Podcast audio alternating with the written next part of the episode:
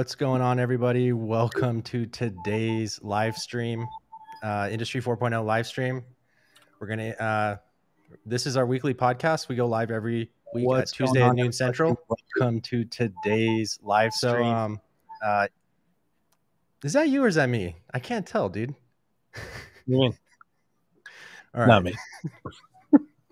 All right. Um, clearly, we have no idea what we're doing. Actually, fun fact I've been doing this for four years as of today. Four years ago, May 10th, 2018, I quit my engineering career to pursue content creation and uh, full time, and the rest is history. You know, Congratulations, brother. yeah, dude, it's really exciting. You know, uh, we've come a long way, and uh, you know, I'm really my focus is on the community, right? As the community manager, the reason why I do this is because I I love providing value to our audience and building Mhm. a community. I could care less. I mean, as long as I can pay my bills, I could care less how much money we actually make. I uh that's part of what we'll be talking about today actually. We're going to talk a little bit about um principled capitalism, talk a little bit about um, I'm going to plug a couple of things and then uh, we're going to talk about NFT, blockchain and crypto Yes. as it relates to industry 4.0. Uh, we'll talk a little bit about how it works in the commercial space, but then we're going to talk about like what are the implications. I get this question a lot. Industry 4.0 or uh, you know what is what is blockchain, crypto, and NFT mean for Industry 4.0? So we're going to talk about that today. But hopefully the audience, uh, we end up with our normal audience today because uh, for those of you that didn't join us this morning, I was on a different podcast. Uh, and um and we we but we streamed the podcast through our channel. So the podcast was like on twitter Li- linkedin it was on their youtube channel and then uh when we streamed it to our channel and we had a there were a bunch of people on there. So How'd it go? uh, it went really well. I i gotta watch it back. Um you know i i generally will listen to these podcasts like the next day or something. Um if i say anything like really controversial i'll, I'll listen to it back right away. Um but uh, I'll listen to it tonight probably when I'm laying down. Um, Tesla, Tesla. to the moon. Nice. That's- yeah, if if you guys Uh, are listening to the podcast, I'm wearing a shirt that says TSLA to the moon. hey, uh, real quick, why don't you go ahead and do the the uh, sponsorship announcement and all that stuff? Let's right. get the housekeeping out of the way, and then we'll get started. This this this podcast is brought to you by Clarify. Clarify.io. Store all of your clouds cloud store all of your time series data hosted in the cloud and provide analytics, native data science tools, um, and and third party tools through their Python libraries. Uh, all hosted. They actually use Google Cloud Platform. Super affordable. They actually have a free plan, so there's no reason not to try it and check it out. They just rolled out their Sparkplug B connector, and there's actually a channel in our Discord hashtag Clarify. So if you're like setting it up and you want to start publishing some tags to it from like Ignition, use that use that channel for support. Like uh, the CTO has been providing support in that channel, so we're really excited to be working with um, Clarify, and we're excited to get the free community plan for being a member or listener of the 4.0 Solutions podcast. Click the link below and go to clarify.io to get a free community plan, 40 free signals, and four free users. It's a crazy, crazy offer. So go ahead and take advantage of that if you have not already and support 4.0 Solutions podcast. Thank you, Clarify. Now let's get back to the show. well done. Dude, well I just done. like I did that from the hip. And then for those of you who join us on Apple Podcasts, so I've I've noticed that uh, like the number of the percentage of the audience who is listening to the podcast back through like Apple Podcasts or any of the other podcast platforms, that continues to grow every week. Each week, a, a larger percentage of the audience is listening to it through the podcast apps, which is really cool to see. I myself actually will listen to the podcast multiple times during the week uh, generally uh, once just like i I'll do a, a listen back to and take some notes on things I may have covered. And then, oh, that's something I should expand on in a later podcast. And then I listen to it one more time as just an engineer. Like What You know, podcast app do you use? I use Apple Podcasts and I'll generally like while I'm at the gym, I'll throw it on um, and and listen to it as as an engineer. I try to put myself in the position of the community member. I'm going to talk about that a little bit today, like how to sell to engineers, how to sell to software developers.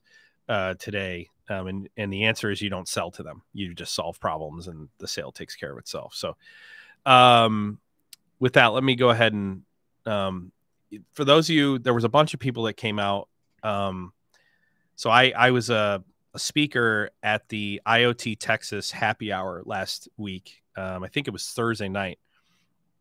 Um, they had the biggest attendance they've ever had. It was standing room only. I mean, it was just we had it like a huge turnout. Um, Michael Brown from RTS, I think is who he's with now, right? Is it RTS? Formerly yeah. with Amazon, Amazon Architect was there. Um, there were a bunch of members of the community from mentorship and mastermind. I mean, we had a huge audience, a huge, you know, standing room only. It was awesome.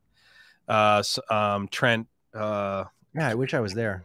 Trent Christopher, I think his name is from Omron was there. I mean, just amazing audience. And I, I was thinking while I was presenting, I actually was only supposed to speak for about an hour. I went like an hour 35. Uh, we had a long Q and A. I mean, it was a great, great riff. A lot of really great questions. One of the things we covered in there in that presentation, we talked about crypto, blockchain, NFT. Um, and I'm going to talk about that today. But I, I just want to give a big thanks to Ed, who is the guy who invited us out. Um, it went exceptionally well. Uh, and went so well, I think we're going to end up sponsoring the happy hour every month um, and be, become one of the sponsors to help fund it. Because um, I, I, just thought it was incredibly valuable and it, it was a great, it was a great time. Um, really a great time. So, um, also, if you guys, uh, you guys may have remembered, um, Integrate Live is a, it's a, a new community launched by um, Jeff Knepper and uh, is it Alan Ray? Is that his name? He's yeah. formerly from a oil and gas company, right? So Jeff Knepper basically, uh, so Jeff Knepper is the director of marketing and business development at um, Canary Labs. Uh, Jeff and I are, you know, he's he's a personal friend, but all our relationship started out professionally. He is, you know, he's a true believer. Um, and he and uh, Alan started this new community called Integrate Live uh, a couple of months ago, where which was sort of like take the approach that we took with our community, which is it's all the end users, right? And it's it's bottom up. It's driven from the developers. It's driven from operations.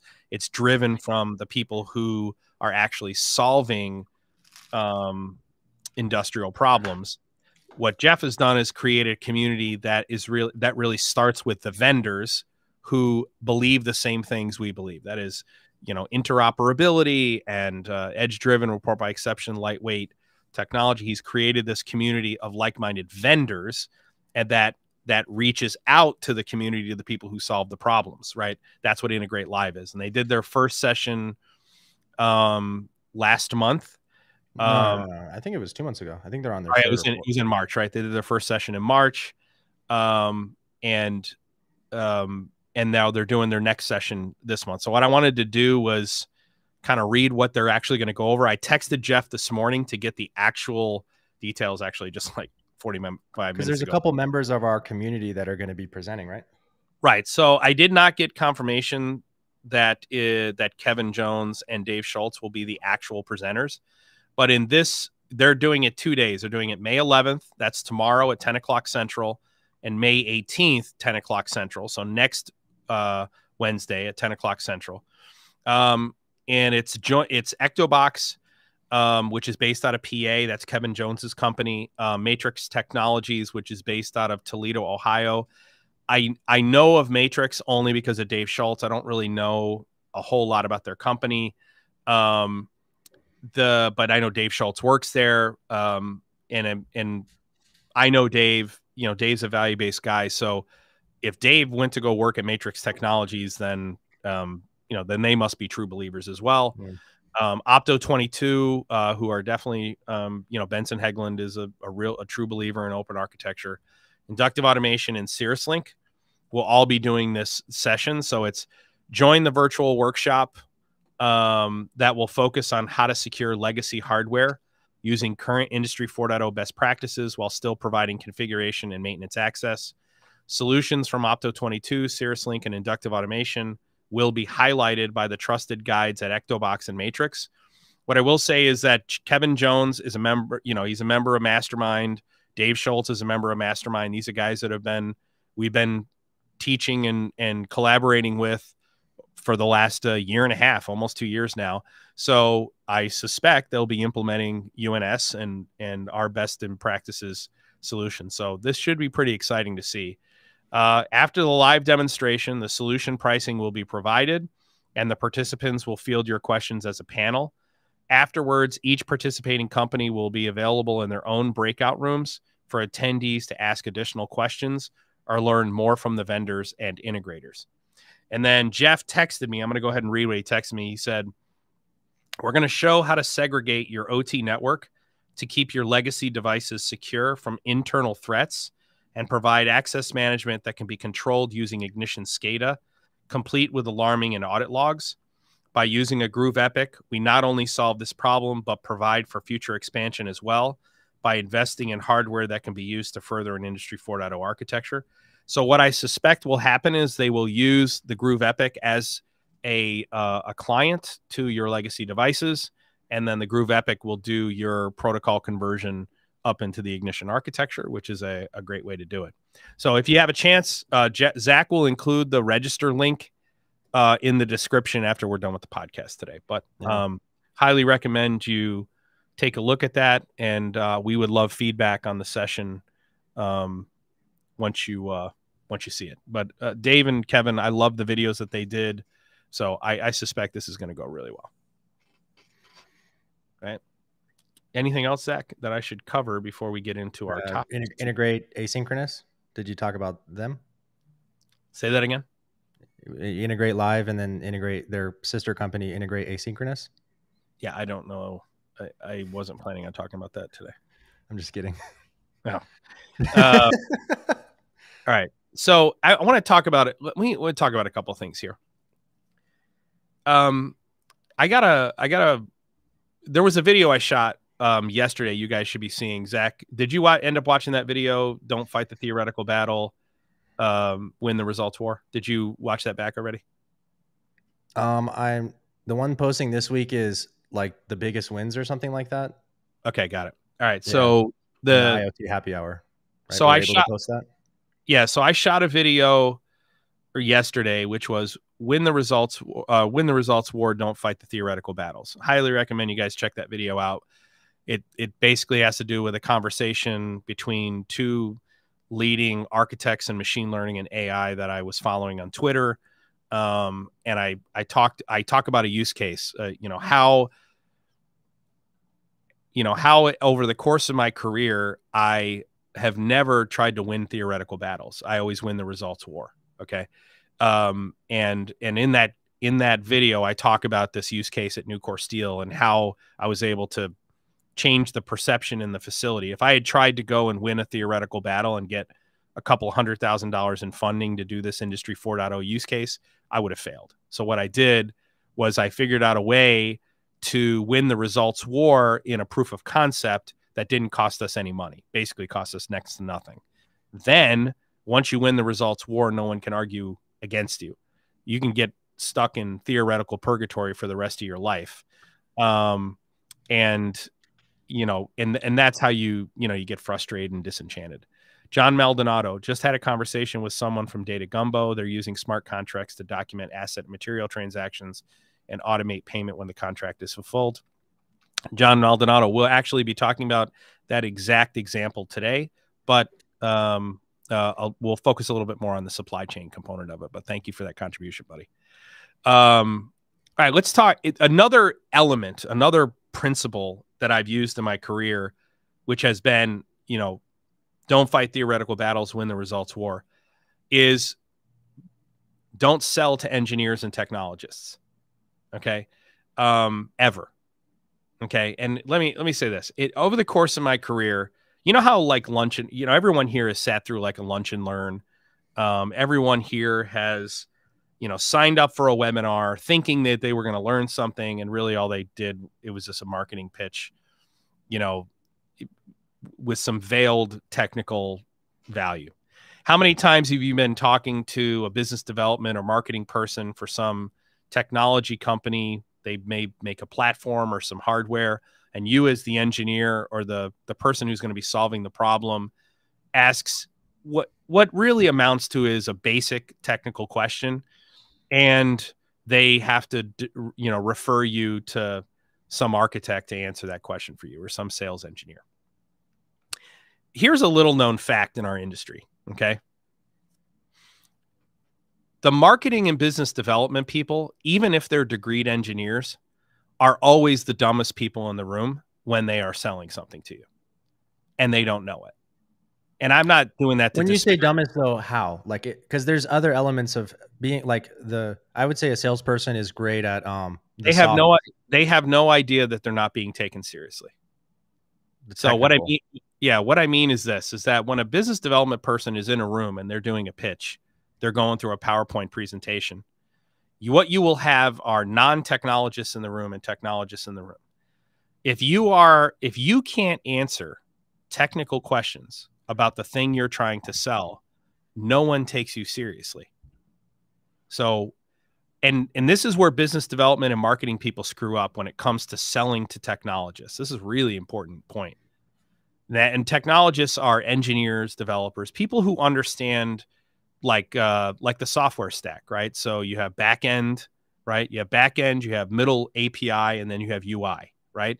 Ui is what the customer interacts with but there are other technical elements of any piece of software right you've got you've got the api that interacts with the back end the master data model a, a technologist is going to ask you questions about how external applications interact with the API to retrieve data from the master data model. They're going to ask you about certification of connections. They're going to ask you about user roles, and they're going to ask you about um, you know processing speed. They're going to ask you about the the overhead required for certain um, function uh, functions and capabilities within the API, and those are all basic questions.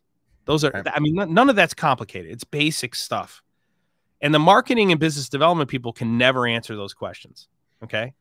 And it, it, this morning when we were talking, I was when I was talking with uh, Eric Kimberling, um, right before we started, he asked me, "Hey, how was your weekend? You know, what'd you do yesterday?" And I said, "Oh, I was, you know, I was developing yesterday, you know, and and yesterday all day long, I was, I had a doctor's appointment in the morning, and then I was developing all day. I was working with a an Arduino Portenta, Portenta H7 with the with the vision module and i was applying a vision application that i built um, using an nvidia um, vision tool to and written in a jupyter notebook to have it run in an arduino portenta h7 and i was modifying my code to optimize it for the arduino. And he asked me he's like you really you still do that stuff? I said oh yeah i'm doing this whole application. So we're we're um, we're building a, a product, okay, that is that basically can predict failure using vision and AI, using a live stream camera and machine learning and artificial intelligence to predict when an athlete is going to either fail on a deadlift or get injured. Okay, and we've been classifying um, the injury and and success um, success movements, right? And I, you know, that's what I've been working on for the last couple of months. We're sponsoring the Shaw Classic, which is, you know, Brian Shaw, four time world's strongest man. He does a Shaw class. He does a, a strongman event in Colorado every year. We're, we are a key sponsor of the Shaw Classic this year, and we're going to be testing our solution at the event. Where our cameras will actually be on the ground monitoring the athletes, and we'll be predicting injury and success before they ever complete their movement. We'll know whether or not they've success, successfully completed the movement. And moreover, we're going to be publishing all the data in real time to a unified namespace in the cloud where the manufacturer of the of the barbell is going to of the bar is going to be able to consume that data in real time and our goal is to give them feedback on real world, real life examples of athletes using their tools and all, and it'll be completely non-invasive, only using vision. I, I'm building that all by myself. There's no end, other engineer working with me. I'm doing that. And Eric asked me, you know, why do you do that? And I said, well, we live in a different world. I'm, I, yes, I'm an executive, but I'm an executive of a tech company, which means I need to know what the fuck I'm talking about when it comes to technology. And in order for you to know what I'm talking about, I got to stay close to it. Mm-hmm. Right. Did you know, you part of the tweet from Elon. Which one? Uh, where he talks about that exact point where he he feels like managers should be technical in nature. Like you can't have uh, a horse, a cavalry leader who's never ridden a horse before. You know. Agreed. It, it's it's I stay close to the technology because otherwise, I I, I can't lead technologists. Which brings me back to selling to technologists. What do technologists care about? They care about solving the problem. So here's how you sell to technologists. If I'm a business development person or I'm a marketing person and I am trying and I have a product I'm supposed to be selling, what I'm going to do is I'm going to learn what problems that product can solve. And then I'm going to go into an organization and I'm going to ask them about their problems. And then I'm going to use my product to solve their problems. Okay. This is how we sell our solutions. There is literally no point. There's literally no point in me tricking a customer into hiring our company. There's really no point in coming up with, you know, slipping lipstick lipstick on a pig or throwing shit against the wall and seeing what sticks. What are, what you really want to do is go into a room and you want to solve problems using the product you want to sell. That's how you sell to technologists. You ask the technologist, the engineer, and the developer what their problem is, and then you solve it in front of them. We've talked about this. I've talked about this a million times. Okay. Mm. What you don't do is go in with a pre-canned PowerPoint presentation. You don't go in there with a pre a, a pre-canned message. Get through your 20 minute presentation and try to find the dummy in the room who's going to buy from you. What you really want to do is solve the problem of the smartest people in the room. That's how you sell to technologists. And in order to do that, you have to be fluent in the technology. The reason I bring that up is I keep getting a lot of inquiries from other vendors, other companies who reach out and, you know, how have you guys scaled the way you guys have scaled? Like, how did you build, you know, we are talking this company who wants to buy us reached out and, you know, they're asking us all these questions about like in how did you in seven years, you know, build what arguably is the most famous integrator on the planet. And, you know, I mean, seriously, I don't know of another integrator who's more well known than Intellic integration. And we did that in seven years. How do you work with the companies everyone else wants to work with? Like, how did you do that? And I said, you know what? I did the thing that no one tries to do. And that is just start with the problem. Like you're you're focused on just selling something. Your measurement of success is the sales number. My measurement of success is whether or not I've solved the problem, right? So how do we, you know, it, it, that's how we do it. I firmly believe, and we're going to talk about principled capitalism here in a second, and then get into crypto. You the the value you get out of your economy, especially the economy we have now, the value we get out of the tech economy, is a function of the value you put into it. If you create value in the market, the money takes care of itself. It just does. It just does. I I I am am very skeptical of people who can't answer technical questions. I'm very skeptical. I don't buy anything from anyone who can't answer a technical question for me. And I don't ask them really hard ones. When people ask me a technical question, this is one of the reasons when I go and you know, any of us on our team go and we're selling to a prospective customer, we always ask for there to be a whiteboard in the room because you might ask me a technical question that I'm going to answer. I'm going to sketch it on the board for you. I'm going to show you exactly how it happens. I'm going in hoping you try to trip me up. You, as technologists, you guys already do this. When a salesperson comes into a room, you try to trip them up. And the moment you realize, a they're just trying to sell you something, you you literally in your head turn off you turn your brain off and and i don't understand why more people don't just try to solve the problem like i don't get it i don't understand and and i suspect it's because maybe they can't maybe they, they can't solve the problem So therefore, they're trying to use smoke and mirrors, whatever, you know, to do it. So You know what's the worst? yeah, man. When you go into a sales meeting and you're an engineer and you're already sold on the solution, you just want to have like actual exam. You want to have like, hey, how do I do this? Right. I was in a sales meeting yesterday evaluating a solution and I was like, hey, how do I add custom properties and metadata to my contacts so I can use that for templated messages?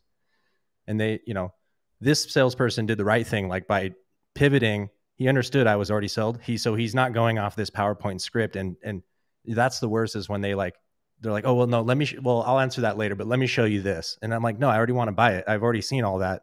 I want to, I want to know the answer to this question, like you know. So that's the worst from from from my perspective. I'm sure you guys have all experienced that. You know, it's it's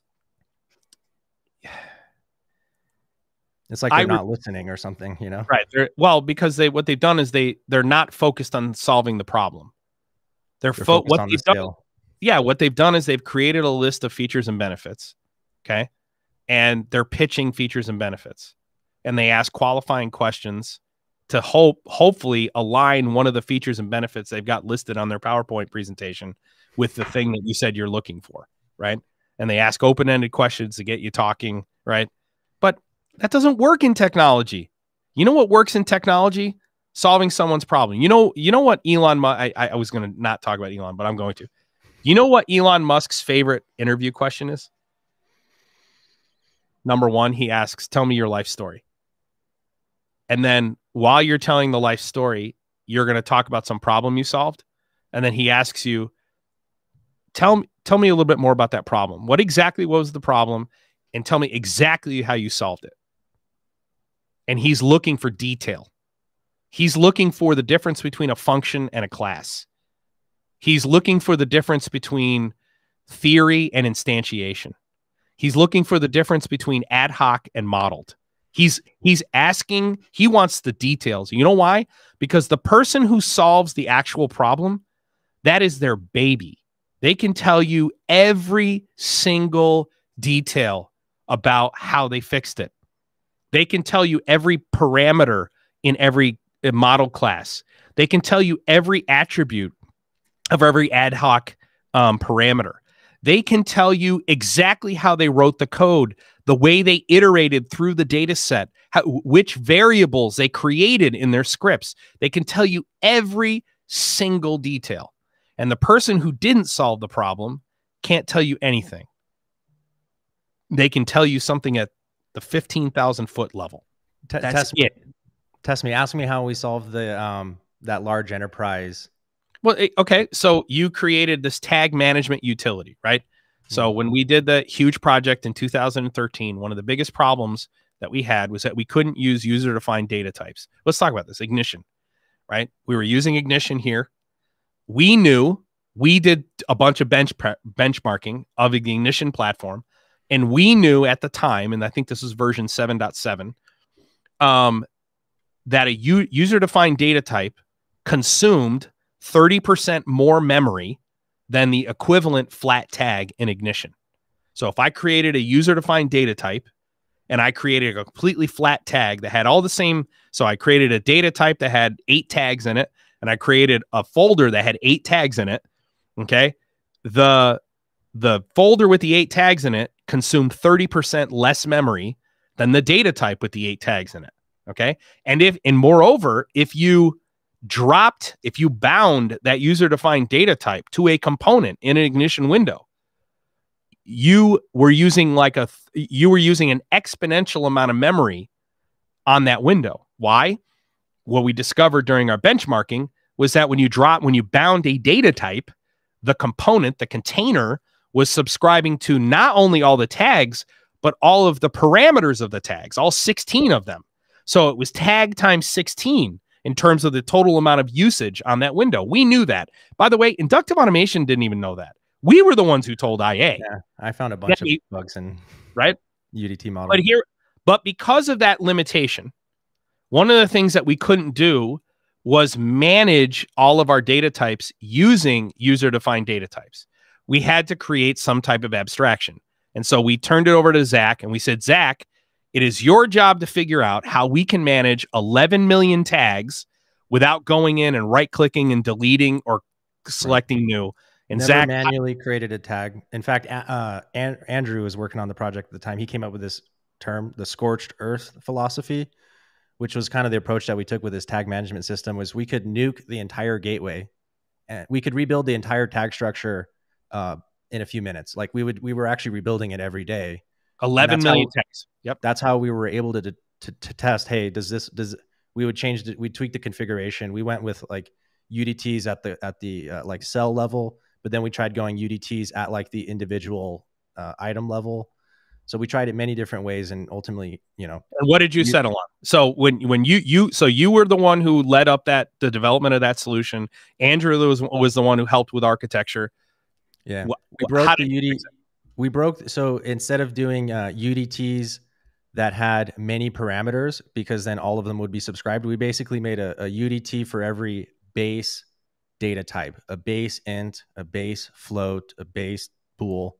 So then all of the main properties that could apply to all of those tags, we could change in the, the UDT, but the individual tags were um, instances of those UDTs with overridden parameters that were created by the script. And the script got what it needed to know for those overrides, the OPC item path, the scaling parameters, alarm parameters from a, a tag database, which was just one really wide table with a bunch of one row for every tag and a bunch of parameters. And how many? So let's talk about OPC item path, right? So if in the for those of you that don't work with OPC, if I created if I create an OPC tag, that tag is going is is going to be a topic subscription using an OPC client in Ignition to an OPC server. And normally, what you have to do is you have to give it the OPC item path, which would be like ns equals two so namespace equals two and then the and then the item path that gets you to the topic inside the opc server normally you either have to drag that from a browse function or you've got to type it in manually for every tag. Well you can't do that when you've got 10 million tags. There's no way to do that manually. Take an army a year to do and we were nuking and recreating every day.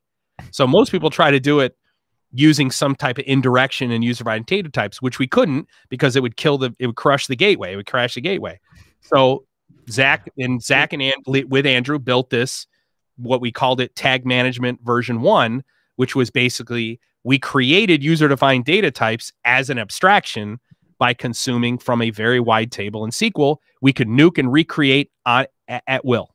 Go ahead, Zach. And the same thing for their asset model how how how their different assets related to one another and um, so through navigation we could navigate to assets that were upstream and downstream of that one particular asset all driven via database and that was a simple you know abstracted table right uh, one table for every one table for every asset type and then uh, you know foreign key column pairs to to to link those you know uh, one to many relationships in and you know fully normalized database. So we probably just lost like 90% of our audience yeah so. but let, let me let me say this. This is a really important point though and this is why this is why i think business development and marketing people struggle in when they're when they're talking to technologists okay and and it, and I don't mean to I don't mean to business development and marketing people are very important. Okay, I mean they are, but they I also believe many business development and marketing people do a disservice in our industry because they should focus on solving problems. They should focus on solving problems and not selling features and benefits. Okay, uh, that's the lesson here. That's the lesson here. Well, let's say this. Here's how you know, it, like I can ask a very simple question of somebody when I'm interviewing someone here at, Intellic or, or, or at 4.0 Solutions. I can ask them the question, what happens when you bind a user defined data type to a root container in a window in Ignition? And then shut up. I can just sit there and shut up. And if they can't answer that question, then I know they've never worked on an enterprise class solution. They don't know that's the question I'm asking them. They think I'm asking them a detailed question about a user defined data type in a root container. But here's the thing if you're building enterprise class solutions using the Ignition platform, there is absolutely no doubt you will eventually find out exactly what happens when you bind a user defined data type to a root container and then use and then try to scale that window to a thousand users.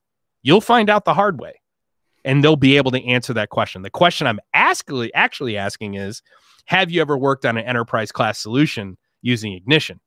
But they think I'm asking them about data types and containers, right? It's it's it's the you know we always say this elite level developers recognize an elite level developer in five seconds. But the a, a non-elite level developer is going to be blind because of their fluency. They won't they may be able to recognize the elite level developer, but they may they likely will not. Because the lower you are in the hierarchy, and I don't I don't want to make it a hierarchy, but the lower you are in terms of your fluency, the people who are above you in fluency, you it's difficult for you to tell right? You you could get confused, right? But the higher you move up the food chain, I mean, I walk into a room and an architect starts to talk, and I know in five seconds whether that person knows what they're talking about. And part of the reason people think I'm a dick is because when someone is doesn't know what they're talking about, I definitely point it out. I What's definitely your in uh, crypto because I, I do want to get into the crypto piece. yeah, let's get into the crypto. What would you uh, rate your fluency one to five? Full transparency because I'm like a four or five in. in no, I would definitely in, in, cryptocurrency. Let's say three. Zach and I have development. I'm not as much on the development, but on a on a fundamental uh, principles level, I, I fully understand the blockchain.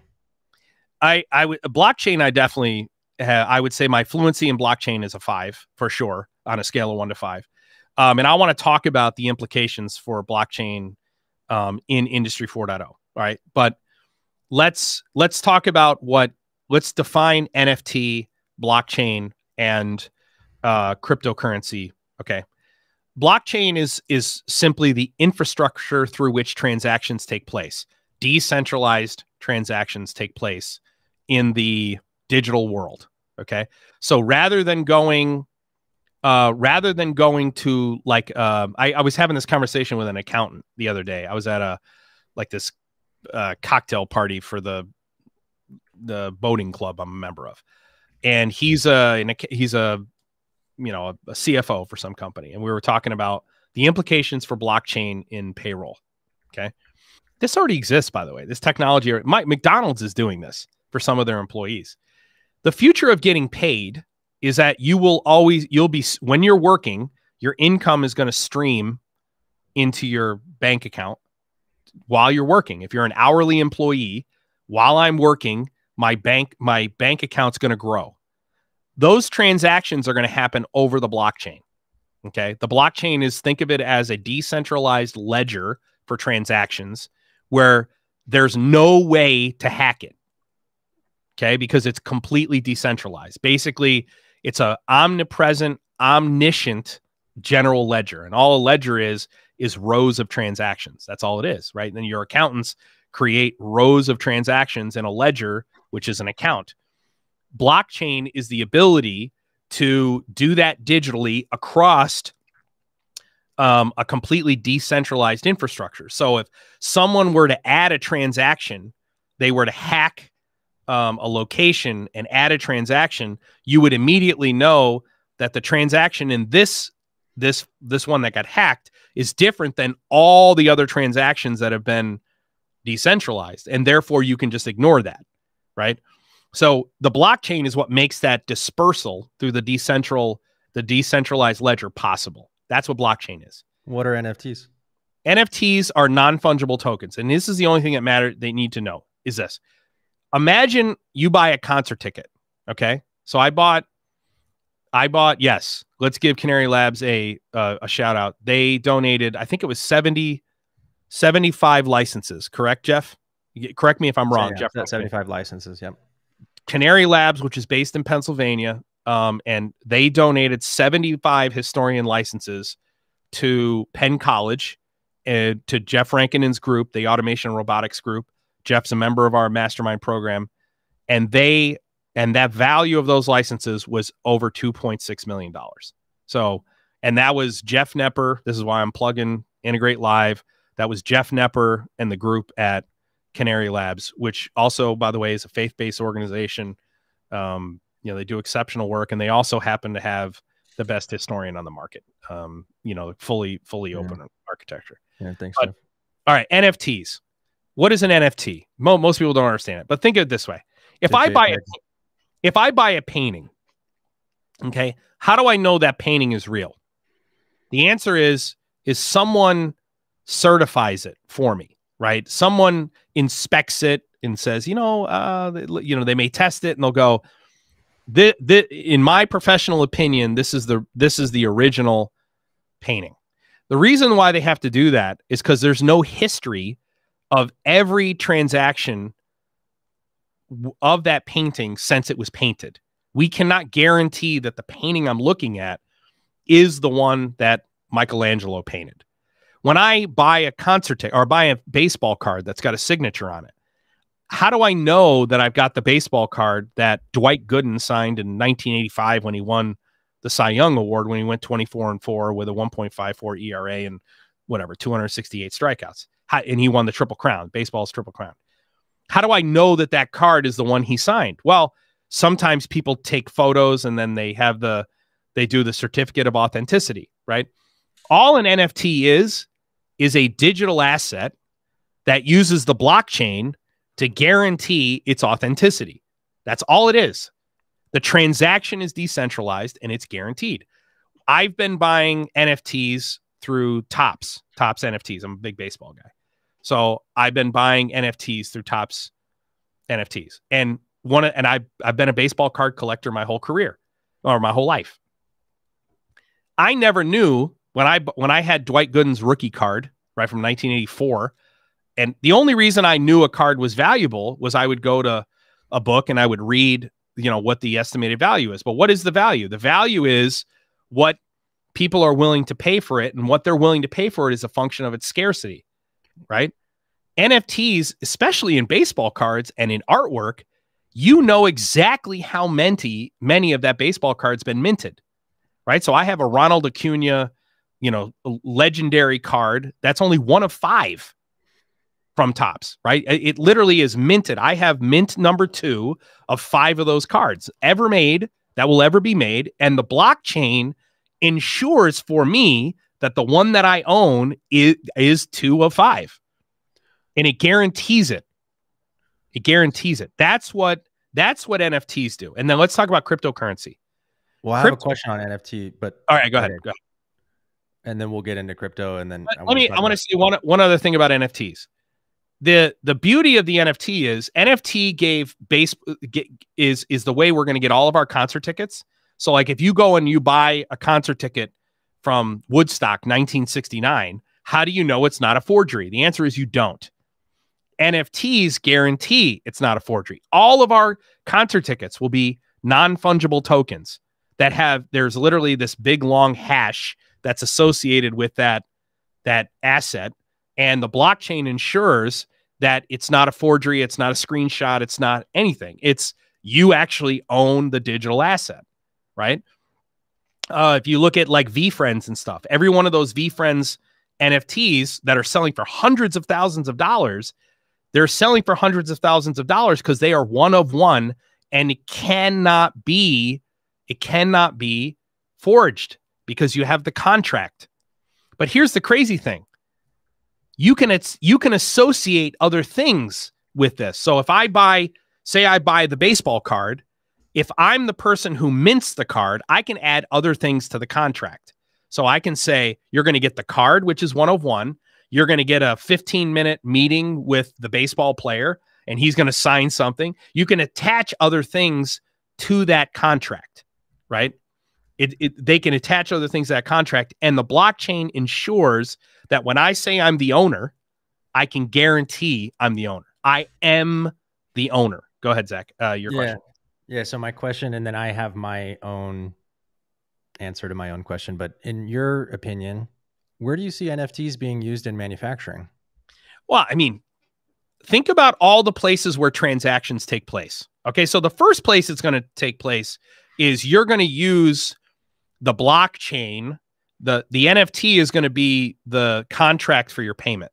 So you'll have a non fungible token that is going to be the the the contract for your not your employment, but your payroll. Okay. You'll own the NFT, which is Walker's payroll account. And your employer will stream your income to you over that blockchain to that contract. Okay.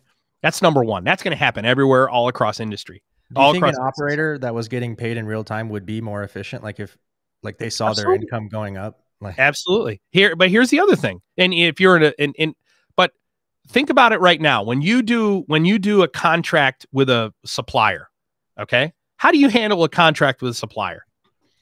You're gonna, what you're gonna do is you're gonna get on the phone and you're gonna call p- prospective suppliers. No, what you're gonna do is if I have a contract for a supplier to provide me a certain set of goods, they're they are going to in order for them to per you're going to create a non-fungible token an nft which is the contract for that transaction and that and that nft is going to go into a digital supply chain. Some over over a specific you're going to be using a wallet a digital wallet at both the manufacturer and the vendor and they're going to purchase the contract okay? Or they're going to assume the contract. And then that NFT connects the person who minted the contract, which is the manufacturer, with the supplier who now has in their possession the non fungible token, which is the contract to supply the goods. And the transactions will happen over the, the blockchain be, between the two. Okay. Um, that's just two examples. right. Okay. But NFTs are going to, they're going to be used all over your organization. Okay. Here's my be- here's my idea. go ahead, Zed. Well, uh, shout out to Rick Bullotta, who had the uh, famous NFT workflow. Should your company create a, uh, I forget if it's an NFT or a blockchain, and it, and it's basically one one answer, no. But um, no, I think that NFTs will be used. I think manufacturers of good hard products, like not just digital, you know, NFTs, one of one of a hundred or one of ten thousand. I think hard goods, manufactured products, like the Tesla Roadster uh, Founders Edition, like the first 100 or 250 instead of saying like one of 250 on the car you own the digital certificate that proves the authenticity of that one of 250 tesla founder edition the roadster which by Correct. the way they're accepting new deposits for roadsters now so they might be coming up in production uh, soon But, Here- um, here's here's one other thing I want to say about NFTs, and that uh, and it goes to what Mario asked. So he said, "And will there be an agreement for accreditation on blockchain for NFTs? For example, who can create one network and say it's valid, or what if the producer had a blockchain but goes bankrupt?" Very good question, right? One of the biggest challenges you face in NFTs right now is you because it is decentralized and wholly deregulated. You have to trust the person who minted the asset that you're purchasing, right? So I obviously trust Topps that when they say that this card is two of five and it'll only ever be, or you know, it'll only ever be five of them in existence. I trust that Topps isn't going to mint another 500 of that, you know, and that's that's baked into the contract. The contract says that that's the agreement that we've entered into. I can read the contract before I buy the NFT, and I and, and I could sue them obviously. why do you collect it like what's the difference between you just save obviously you know the nft um you know luddites would say well i could just right click save as but obviously you can't sell that you can sell the nft you have the ownership but personally why do you collect it is it a hobby or is it investment or it's it's an investment. I mean, just I mean, I'll, I'll be honest with you. Last Thursday, uh, the the top Series One cards came out. You guys can, if you want to check this out, this is totally unsponsored. You can go to toppsnfts.com, right? T O P P S NFTs.com. That's where they sell their baseball cards, right? I I spent two thousand dollars on so they they dropped the new Series One for 2022 last week. It was two types of packs of cards. You could get eight cards in a standard pack, I think, and 13 in this premium pack. It was $25 for the standard, $150 for the premium. You were guaranteed one super rare card or something. I don't remember what the exact details were. I dropped two grand. Okay. I opened all the packs. So I bought a combination of regular plus premium. I spent 1,890 something dollars. I, after opening the cards and looking at the market value of all the cards, my immediate value was 20,000, 18,000 something. I, I invested $20,000 or $2,000. And after I opened all the cards, I had $18,000 of assets based on market value of the cards. Okay. Um, it, you know, why do I do it though? I, I buy NFT baseball cards for the same reason that I have, um, a painting on the wall. It's, it's the, I, the fact that I own the asset and I own the legitimate asset. It's not that I want to look at the picture. There's all these other things that come with the NFT. Like, for example, the baseball card updates. You know how when you bought a baseball card, you know when you bought a baseball card, it would only show you the stats up to um you know, like up to the season, right? So if I yeah. bought an 85 baseball card, it only showed me the stats up to 85. That's not how NFT baseball cards work. They continue to update the stats during the season and in all subsequent years so that when I look on the back of the card, it contains the full stats for the athlete so get, over the course of their life. So but it, also the NFT. Yeah, they other they attach other things though. So that NFT isn't just a picture. It gets better picture. after you buy it. It gets better after you buy it. They add videos to it. They add, and I owned that thing. And only the people who own that thing get to experience the full experience of that thing. Well, I want to talk about crypto real quick. I am not as big on crypto as I am on NFTs. NFTs are here to stay. They're legit. Blockchain is here to stay. They're mm-hmm. legit. Richard Blanchett said, blockchain for a distributed supply chain. Using blockchain to maintain a source of truth for traceability through a complex distributed supply chain, I feel is the end game. I do not see how we get it, how we don't get it. Well, the way we're going to get it is it's going to come, it's going to come from um, a it's common AWS. Right. It's going to be a common standards organization, almost certainly AWS. But yes. have a blockchain application I was looking at. All right. A- NFTs are here to stay. They're legit. They're here to stay. Do I think those monkey ones that everyone's spending millions of dollars on and Garrett VeeFriends? No, I, I don't know. I mean, are people really going to care about VeeFriends when after Gary Vee is dead? You know, if he ever owns the Jets, maybe. But um, are are the value of baseball cards and works of art from amazing artists are, is, is that or concert tickets? Like, hey, I I went to the concert where I mean, think about it. You know, if you're at a concert where something major happened, right? When Jimi Hendrix played, you know, Sparse, Star Spangled Banner at 10 o'clock in the morning at the end of Woodstock, and you've got the ticket for that, that's that's worth a lot. NFT. You know, okay. And blockchain is what makes that possible. Crypto is a totally different animal. Crypto is just an abstraction of a store of value. And that's why you have so many different ones. Uh, there's no inherent value in cryptocurrency. There's inherent value in an NFT. And it's the uh, same. I disagree, though. No, well, we do disagree, but there's no there's no inherent value in cryptocurrency.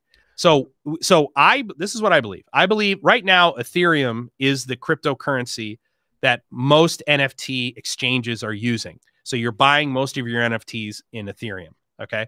So I believe Ethereum is going to maintain its value as long as it stays associated with non fungible token purchases. because its inherent value is an extension of its use for things that have inherent value. Go ahead. So agreed you know and i look i look at crypto like bitcoin is crypto 1.0 it was the first one and it's always been the the leader it's been the dominant market share of of crypto. Right now, I think it's about 40% of all crypto market cap is Bitcoin. Ethereum, number two. People say a flippening is going to happen because Ethereum is a better better technology, right? It has apps, it has smart contracts. Bitcoin has none of that. Bitcoin has slower processing fees. There's a lot of different qualities about Bitcoin. Really, qualities about Bitcoin though that in my mind makes it more of a store of value. If I can easily easily and seamlessly exchange between Bitcoin and Ethereum, then I can keep my store of value in Bitcoin put money into Ethereum to do NFTs and to do spending and to do transactions, and then go right back into Bitcoin um, for long. There's nothing inherent. There's nothing inherent about Bitcoin that makes it valuable. It, it what makes it valuable is that it was first. It was first. Well, mostly first. It was mostly first. It was the first big player, and Bitcoin is a brand that has high brand recognition. Okay it, but that's it. That's the extension of it. But who, listen to that. I can ask the audience when I say who are the biggest users of Bitcoin all over the world? If you were to look at all the Bitcoin transactions, what are the top transactions in Bitcoin as Bitcoin's brand? If you were to say who are the people who are using Bitcoin more than any other demographic, who is it? Don't don't say anything, Zach. I want to see what their answers are. I they're all going to say the same thing. We it's already been associated with the brand. We already know what's happening with Bitcoin. Who wants to use a Bitcoin? misnomer now though, because if you notice, there was actually a four billion dollar hack on a crypto exchange, and it went into. They saw exactly what wallet it went to, and everyone watched that wallet like a hawk. They were not able to use that money. They tried to like do this elaborate plan where they sent it to like 50 different wallets and then aggregated it. They traced it right back to the same wallet. So, um, so and also that's not a property that's unique to crypto. I could send Doge for illegal purposes if I wanted to. My yeah, would, my, my value where where I see the value of Bitcoin is uh, is in um, Metcalfe's law. The value of a network is is proportional to the number of users squared, and there are more Bitcoin holders than than any other crypto holder. And in Bitcoin, we trust. Right? Bitcoin is if Bitcoin fails, I feel like it it it, it loses stability of the whole crypto market because if Ethereum can flip Bitcoin, what's to stop the next coin on, from from flipping Ethereum? Hold on, real quick. I also I buy my Topps NFTs in fiat currency in US dollars. I'm not buying them in Ethereum. Now I could resell them on OpenSea and get Ethereum for them. But let, let me say, have to sell them on on Topps. No, I uh no, I can I can use the contract number to. they charge a, a resell? Yes, fee? yes, ten percent, or the, the the it's a ten percent. They every every sale they're always going to get ten percent of every sale. But hold hold on a second, real quick. Okay. Cryptocurrency is pure speculation. I mean, listen, I have many, many financial advisors. I told you this guy, like 38 financial advisors. I went to every single one of my financial advisors, and every single one of them told me, you do not invest in crypto. Okay. What you do is you speculate in crypto. Crypto is not an investment. You have no idea where it's going. It's a speculation. You need to you need to be you need to be investing money in crypto that you are prepared to lose just in case the market goes crazy. But I want to go back to Annabelle. Annabelle said that paper money is like that too. It, it is an agreement. You and I agree that there is a value in the paper and we use it to transact. Yes and no. Paper money, okay, fiat currency in the United States, fiat currency is a is valuable because of the value of the US economy, which is tangible. It is cal- you can calculate the value of all the goods and services in the United States. Fiat currency, fiat currency is backed by the economy of the economy or economies of the nations that use that currency for transactions. The the tangible value of those economies. Bitcoin uh, cryptocurrency is a pure act of faith. Okay? I believe though I believe my opinion on crypto is I think Ethereum is going to become the major player because right now Ethereum is the major currency for the transaction NFT transactions. It is, and, so and I don't mean by major player is the number one for used for transaction. You don't mean correct. dominant market cap, right? NFT is going nowhere. NFT is only going to continue to grow. What's going to happen is there are people who are creating NFTs that are maybe really valuable now that won't be valuable later, but NFTs are going nowhere. They're going to become ubiquitous. They're going to be everywhere, all around us. Um, you know, uh, you know, across. They're going to be everywhere.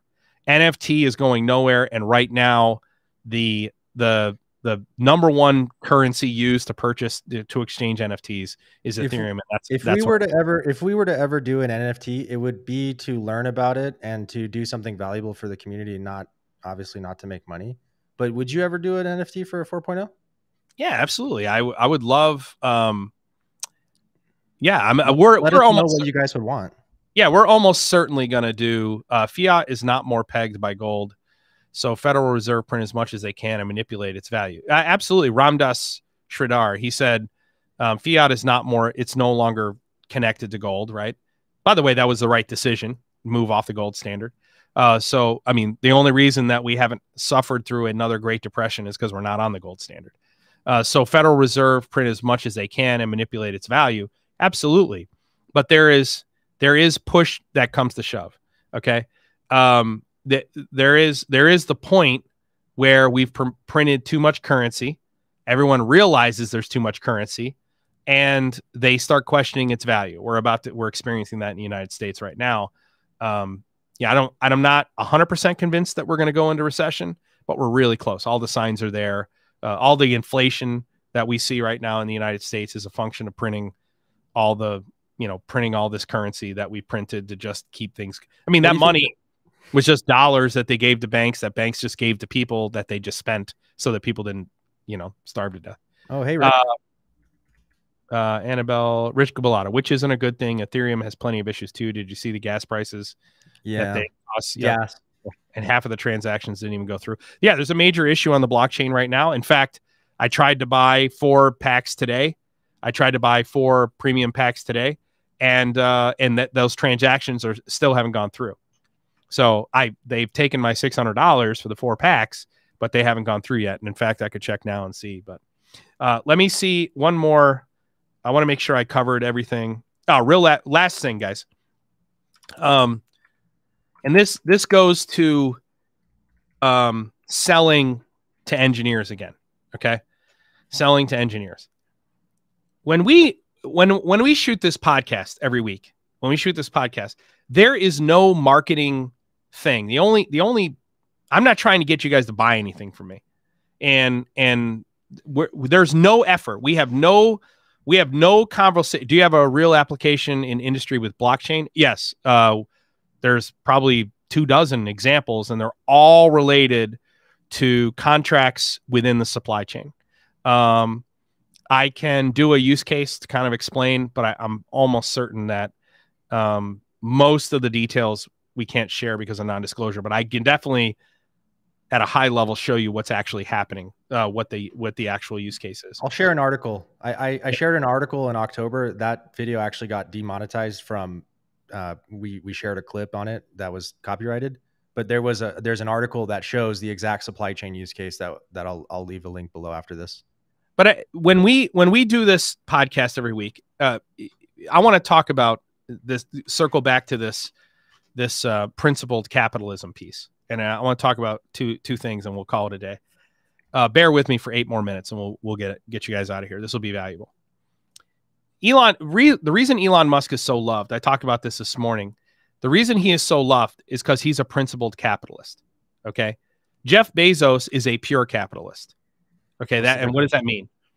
A pure capitalist is someone who's in it for the money, just the money. Okay, I'm just in it. I want to be rich. I want to drive a dope car. I want to have a big fucking boat. I want, you know, I just want money. I, I just want to be rich. Okay. I've been rich for a while now. Okay. You know, tens of millions, seven, you know, I'm, I'm worth well over 75 million now at this point. Um, Rick Bullotta, I know he's rich, you know, Rick's going to tell you the same fucking thing I'll tell you. Okay.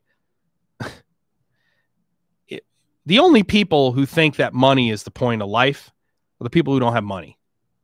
Okay, once you're really rich, you realize you're there's something else missing, and that's purpose. Okay, um, Bezos is a pure capitalist. He's still chasing that that money thing. This is where the Washington Post deal came in. He, he's searching for his meaning in the Washington Post, but he he's retired and he's gone off into the the sub su, uh, sunset. Right, he's spending his billions. He's building a 500 foot yacht. He, he's not doing that for tax purposes. He, if he was, he'd just buy more jets at the end of the year, right? He he's building a yacht because he wants to have, you know, he wants to flex. Elon Musk doesn't even own a house. Elon Musk is a principled capitalist. He wants to save humanity. Uh, he makes he makes principle. Oh, principle. What is principled capitalist? Principled capitalism is when you're making money for a higher purpose. You're not making money for consumption. You're making it for a higher purpose. Revolution costs money. Most people don't want to hear this if you want to change the world, you better get rich first. One of the things I told, I, I said in this video, for your careers, gang, if you are if you are uh, paying your bills with money you made this month, you are poor. If you are paying your bills with money you made last month, you are poor. You are not you are not financially secure until you are paying your bills this month with money you made a year ago. And I mean 12 months ago. So the first thing you have to do is you need to save 10% of everything you make to build up a one year nest egg because you need that shock absorber. I talked about this. right? You need that shock absorber so you will never make decisions out of fear of losing money. Okay. So, and I, in my career, I never had to. I always got to tell my boss to fuck off. I if if I if I didn't agree with their values, if I thought they were a scumbag, like I had a manager, I talked about this. I reported to a president who literally who literally tried to he literally I had an employee who wanted to be hourly. She wanted 2 weeks paid vacation. They they said no, we only give hourly employees 1 week paid vacation. And then so I gave her the 1 week, right? Then six months later, we hired two more hourly guys and they get two weeks paid vacation. I reach out to the HR manager and I say to the HR manager, Hey, uh, why did these guys get the two weeks? Oh, we changed the policy because we were having trouble. Um, we were having trouble hiring hourly people. I go, oh well, great. Can we can we give the extra week to this female engineer who asked about asked about this six months ago? And they said, let me let me have the president call you. So he calls me and I say, Hey, I want to do this. And he goes, Why would we do that? I can't retroactively apply. I said, Because it's the right thing to do, dick. Literally is what I said to him. I said, How the fuck do you sleep at night? I said, He said, Well, how is she going to know? I said, What happens when she finds out these guys have two weeks vacation and they don't, and she doesn't? And he said, Well, how's she going to find out? And I said, Because I'm going to tell her so I can sleep at night. And he's like, and he said, if you want to keep your job, I suggest you change your tone. And I said, if you want to keep me as an employee, I suggest you give her that fucking hour, that extra week. Guess who won? I did. Why? Because I was richer than he was. He couldn't, he couldn't manipulate, he couldn't use money to manipulate me. He couldn't use money to manipulate me into fear. And I was able to push him to do the moral thing. Okay. So, but I want to talk about this real, real quick, and then we'll two minutes. We never get on these podcasts beforehand and never say, what's our sales strategy here? Like, how is the company going to benefit from this? We never go, hey, how can we convert this opportunity when we're talking to these people into sales? We never do that. Never. Okay. And I, am sure it's probably weird for Cheryl actually when she first joined us that we never have those conversations. I'm sure she probably thought I was kind of full of shit when she realized when I kept saying over and over and over again, I don't ever talk about the money. I don't ever talk about the money. We just come on here and we provide value. We ask three questions when we come on here. And I want you guys to do the same thing every time you communicate with an internal customer in your organization. Okay. Don't ask yourself, how am I going to benefit from this? How's my company? How am I going to make money off this? Principled capitalism is all about providing higher value, making money so you can provide higher value. At it at the nuts and bolts level, whenever I'm communicating with anyone, we do it this way. Three questions. What is my message? What am I actually saying right now? What do I want to say? Number 2, what do I what do I want the audience to take away? So that is when the audience leaves and there's an action item, what will that what do I want them to take away? And number 3, what will the audience say was the most valuable thing about what my message was? We we asked three questions. That's it. We don't I don't we don't try to sell anybody anything. We just try to solve problems through positive messaging and a and a higher mission. That's it. Right? And the reason I bring that up is I get this question all the time. How did you guys do what you've done? And the answer is we live we operate on our five core values and we solve problems. Stop selling shit. You stop were so focused on solving problems you didn't want to do your story and i kept telling you start with why. Why is it that you you know i'm like i know stop, this is gonna stop selling. Put value into the world and you will make money. I promise you. I promise you. I, I was i said this other thing. Grant cardone if you guys follow grant cardone he you know he tells you not to save money. He says young people shouldn't save money. That's stupid. Grant Cardone's full shit. Don't listen to Grant Cardone. Okay. You need to save 10% of your money until you have one year salary saved up. Then start investing in yourself. Then savings doesn't matter anymore. Okay. But you have got to have a financial shock absorber.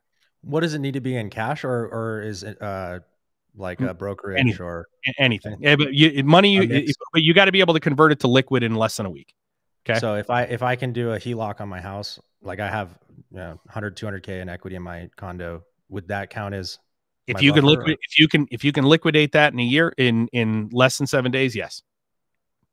yeah, I could do a HELOC. Okay. All right, gang. Uh, hopefully this was a little different. I hope you guys enjoyed it. Yeah. Yeah, a little different topic. I what I'm gonna do the action items for us coming out of here. I am gonna try and put together the blockchain use case, the actual real world example, the case study of where it's being used. Um, but I, I'm definitely gonna have to. If I'm going to try and do that case study, I got to get approval that we can share any of the, you know, the details pieces. I know I, uh, from a 10,000, 15,000 foot view, I can definitely share that architecturally how it's happening. But what the actual transactions are, I don't know if I can share that. So I got to I got to get permission there. Oh, and, and gang, uh, we're going to be creating a 4.0 clips channel. So if there was any segment from today's live stream that you found interesting, whether it's the principled capital discussion or the blockchain discussion, we're going to be publishing those over on the 4.0 clips channel. It's not created yet, but uh, that's something that we are going to be doing. So that was one of the feedback we got is like, hey, so much value in these weekly podcasts. Once you guys talk about it, I can't find it ever again. So that's what the 4.0 clips channel is going to be. Awesome. I appreciate everyone. Thank you, Desmond McGuire. Appreciate you, brother. Um, uh. Ramdas. Take it easy, guys. All right. Bye.